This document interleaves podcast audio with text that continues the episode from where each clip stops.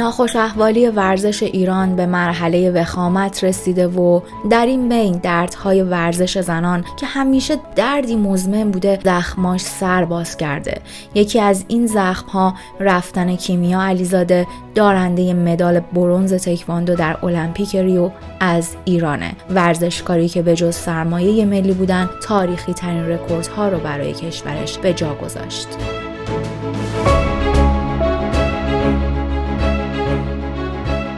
من الهام یزدی ها هستم و این اولین شماره پادکست چلگیست درباره ورزش زنانه که میشنوید.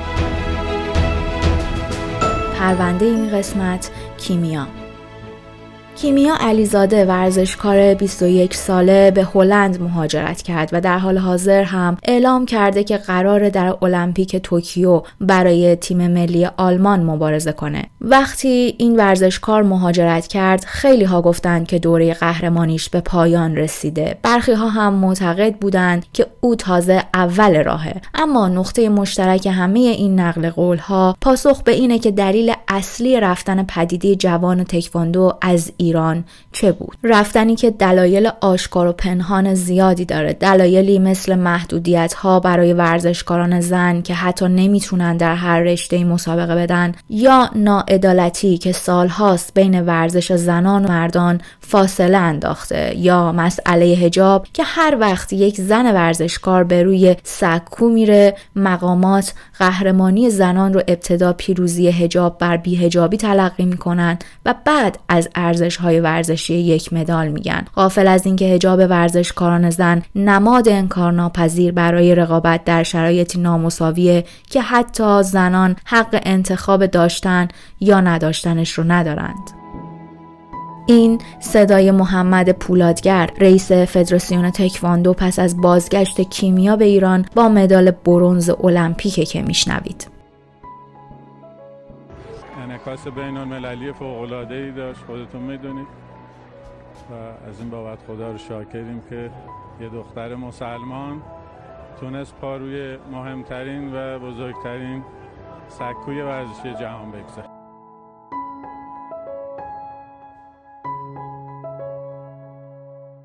حرفای زیادی رو تا الان درباره رفتن کیمیا شنیدیم و خوندیم. از گزارش ویژه بیست و سه که هدایای مالی از خونه و ماشین داده شده به کیمیای جوان رو شمرد، تا زیاده خواهی که هادی سایی قهرمان پیشین تکواندو به اون نسبت داد، و در نهایت هم پاسخ کیمیا که گفت آقای سایی، من اومدم تا در مسیری که شما قدم برداشتید قدم نگذارم. تکلیف مدال‌های طلایی و برنزی و سفید زنان ورزشکار هم روشنه. دقیقاً کلمه ابزار بهترین نامیه که میشه روی این مدال‌ها گذاشت. ابزارهایی برای نجات میزهای مدیریتی، مثل همون روز که کیمیا مدال المپیک آورد و میز مدیریتی محمد پولادگر که با نتایج ضعیف کاروان تکواندو در المپیک متزلزل شده بود رو حفظ کرد. تا پولادگر از سال هفتاد و نه تا الان از پشت این میز تکون نخوره.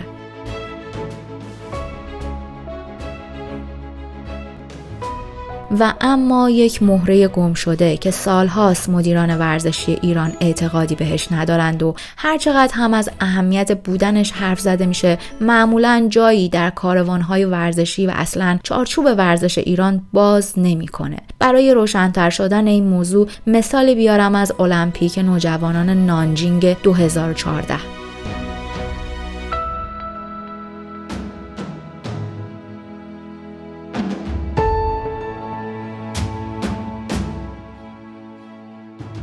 کیمیا در نانجینگ مدال طلا گرفت. یک مدال تاریخی، مدالی که در واقع با سهمیه‌ای که همتیمیش مهسا جدی به دست آورده بود نصیب کیمیا شد. مهسا چند وقت پیش در استوری‌های اینستاگرامش از ماجرای اینکه چطور فدراسیون سهمیه‌ای که گرفته بود رو به کیمیا داد نوشت و گفت که در شانزده سالگی پس از اینکه سهمیه‌اش از طرف فدراسیون به نوعی به کیمیا داده شده مدتی افسردگی، زخم معده و قلب درد گرفته و در اون روزها فقط خانواده‌اش کنارش بودن.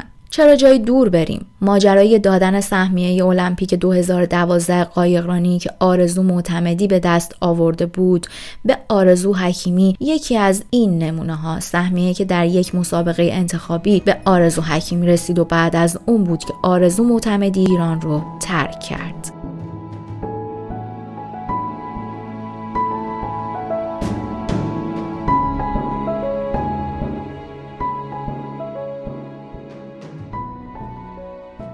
تجربه ثابت کرده مسئولان ورزش اونقدر که به فکر میزهای مدیریتیشون هستند به وضعیت روحی ورزشکارا که اصلی ترین سرمایه ورزشی این مملکتن توجه نمی کنن.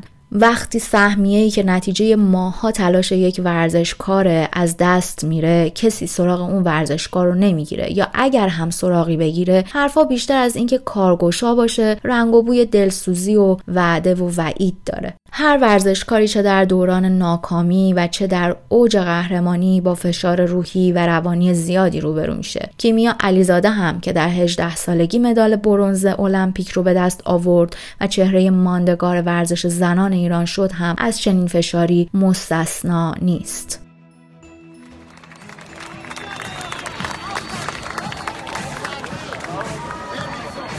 آقای موالو تبریک مبارک باشه. خیلی ممنون، مبارک همه دختران خانم. خیلی عالی بود. از دیدگاه من کیمیا علیزاده بسیار شبیه به نوشاد عالمیان در پینگ پونگ. هر دو ورزشکار پدیده‌های رشته خودشون هستند و هر دوی اونها در سنین پایین تاریخ سازی کردند. نوشاد عالمیان بعد از به دست آوردن اولین پیروزی تاریخ پینگ پونگ ایران در المپیک لندن پدیده پینگ پونگ لقب گرفت و به جمع سی و دو پینگ پونگ باز برتر جهان راه یافت. اما دوران اوج نوشاد دوران پرتلاطمی بود، دورانی که فدراسیون پینگ پونگ با حاشیه و تنش‌های بسیاری روبرو بود. این ورزشکار هم مثل کیمیا نجات دهنده میز محمد زارپور رئیس وقت فدراسیون مطبوعش بود.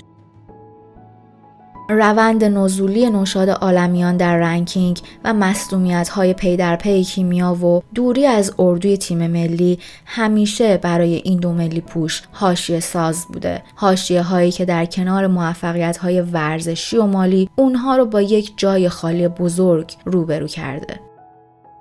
به متنی که کیمیا برای تایید مهاجرتش در اینستاگرام منتشر کرد برگردیم. او نوشته فقط آن مدال‌های فلزی اهمیت دارند تا به هر قیمتی که خودشان نرخ گذاشتند از ما بخرند و بهره برداری سیاسی کنند، اما همزمان برای تحقیرت میگویند فضیلت زن این نیست که پاهایش را دراز کند. کیمیا در یک نشست خبری در آلمان هم دلیل رفتنش از ایران رو این گونه بیان کرد. مهمترین چیز تو زندگی من مخصوصا الان که متأهل هستم اینه که یه زندگی با آرامش داشته باشم و فکر میکنم که اینجا بتونم در کنار ورزش حرفه‌ای که میکنم و اون اهدافی که تو ذهنم هستش مثل مدال المپیک، مدال جهانی و خیلی چیزای دیگه اینجا بهش برسم و خب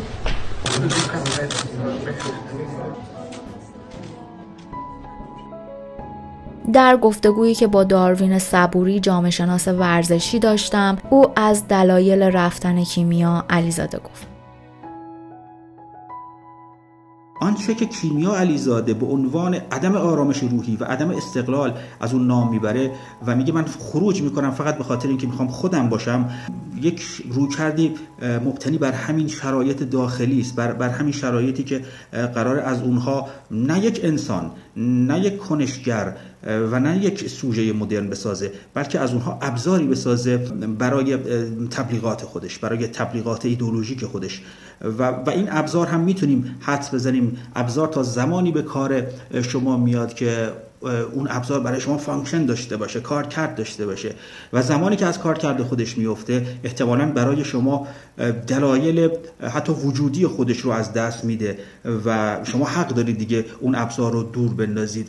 من فکر میکنم کسانی مثل کیمیا علیزاده رفتند تا اون دور افتادگی، تا اون تبدیل به یک شیء بی استفاده رو در زندگی خودشون تجربه نکنن و حتما وقتی اونها از آرامش صحبت میکنن یک چنین فضایی هست، یک چنین فضایی که شما رو نه تنها به خاطر اینکه شما میتونید پیروزی بیارید و این پیروزی مصادره به مطلوب در نهاد سیاست و حتی نهاد مذهب ما باشه، که نهاد مذهب هم خیلی وقت هست که من فکر میکنم در ایران حداقل تکلیف خودش رو با خیلی از مسائل زنان معلوم کرده و بارها گفته ما دوست نداریم زنی پا دراز بکنه و لگد بزنه و برای ما مدال بیاره و این جزء افتخارات ما نیست، اما اونها میرن فقط برای اینکه به فردیت اونها و به کنش‌های اونها احترام گذاشته بشه و نه در یک بستر ایدئولوژیک تعبیر بشه بلکه در یک بستر انسانی و حداقل در یک بستر حرفه‌ای.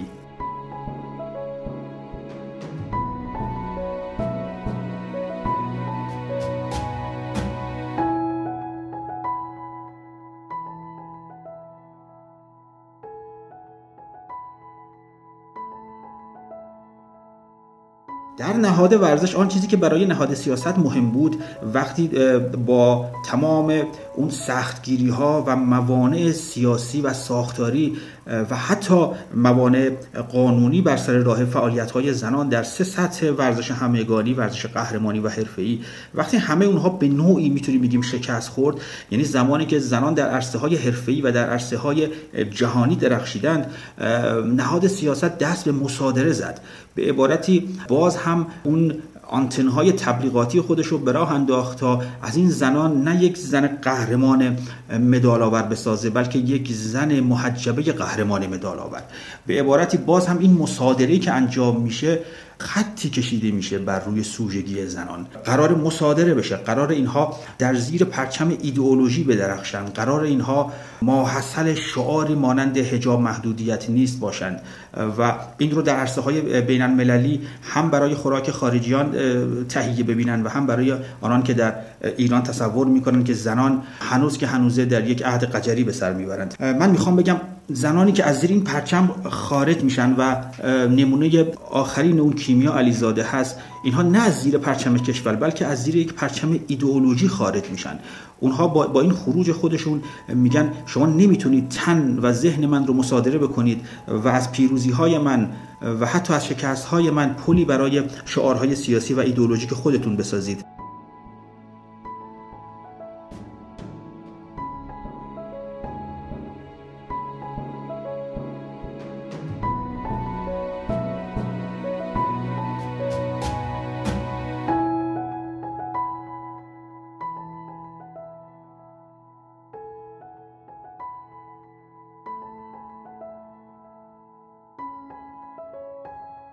نه تنها کیمیا بلکه تمام ورزشکاران زن در ایران روزانه با فشارهای روحی و روانی بسیاری روبروند. نبودن امکانات، نبودن امنیت شغلی برای ورزشکاران زن و در کنار تمام اینها اجبار برای حجاب، فشارهایی که از دیده نشدن نشأت میگیره. چنین فشاری حتی نوعش با فشاری که یک ورزشکار مرد در دوران قهرمانی خودش پشت سر میگذاره متفاوته. در ورزش زنان یک ورزشکار حتی از نظر ظاهری باید اون چیزی باشه که گاهی خودش نیست و این تصویر تنها در قالب ورزش زنان در ایران دیده میشه و بس.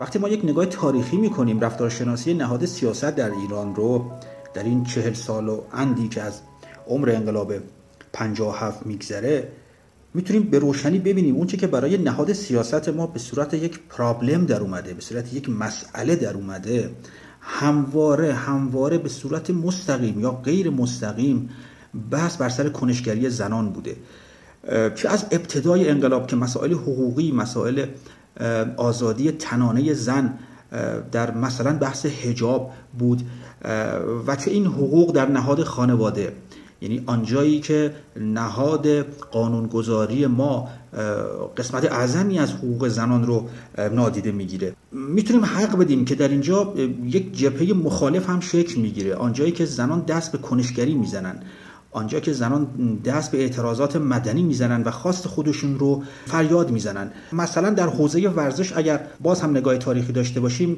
در دهه هفتاد ما کمپین روسری سفیدها رو داشتیم و یک کمپین خیلی مسالمت‌آمیز برای ورود زنان به ورزشگاه‌ها جواب گرفته نشد و قریب بیست و خورده سال ما هنوز که هنوز با این مسئله به نوعی دست به گریبان هستیم. تلفات زیادی دادیم، تلفات انسانی دادیم. دختر آبی سحر خودسوزی کرد و از سمت دیگه ما با پدیده‌ای به نام زنان ریشو در ورزش خودمون، یعنی زنانی که دست و دستکاری بدن خودشون برای بدل کردن بدن به یک بدن زنانه زدن تا بتونن از اون صندلی که تصور میکنن و به درستی هم تصور میکنن که حق خودشونه برخوردار بشن. دختران خیابان انقلاب رو داریم.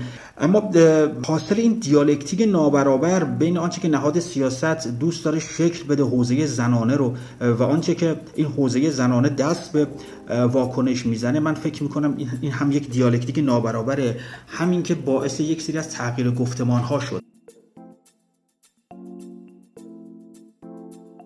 کیمیا علیزاده از ایران رفت چون به این نتیجه رسید که یک چیزهایی در ورزش برای زنان تغییر نمی‌کنه. تصمیمی که در روزهای گذشته میترا حجازی پور، ملی پوش شطرنج ایران، هم گرفت. میترا بعد از اینکه به خاطر برداشتن حجاب از تیم ملی اخراج شد، در صفحه اینستاگرامش نوشت که دیگه نمیخواد در بازی ما عاشق حجاب هستیم و با اون مشکلی نداریم شرکت کنه. اما یادمون نره که هیچ تفاوتی بین ورزشکارای زن ایرانی داخل و اونهایی که مجبور شدن ایران رو ترک کنن وجود نداره، چون هر کدومشون در شرایطی سخت مبارزه میکنن.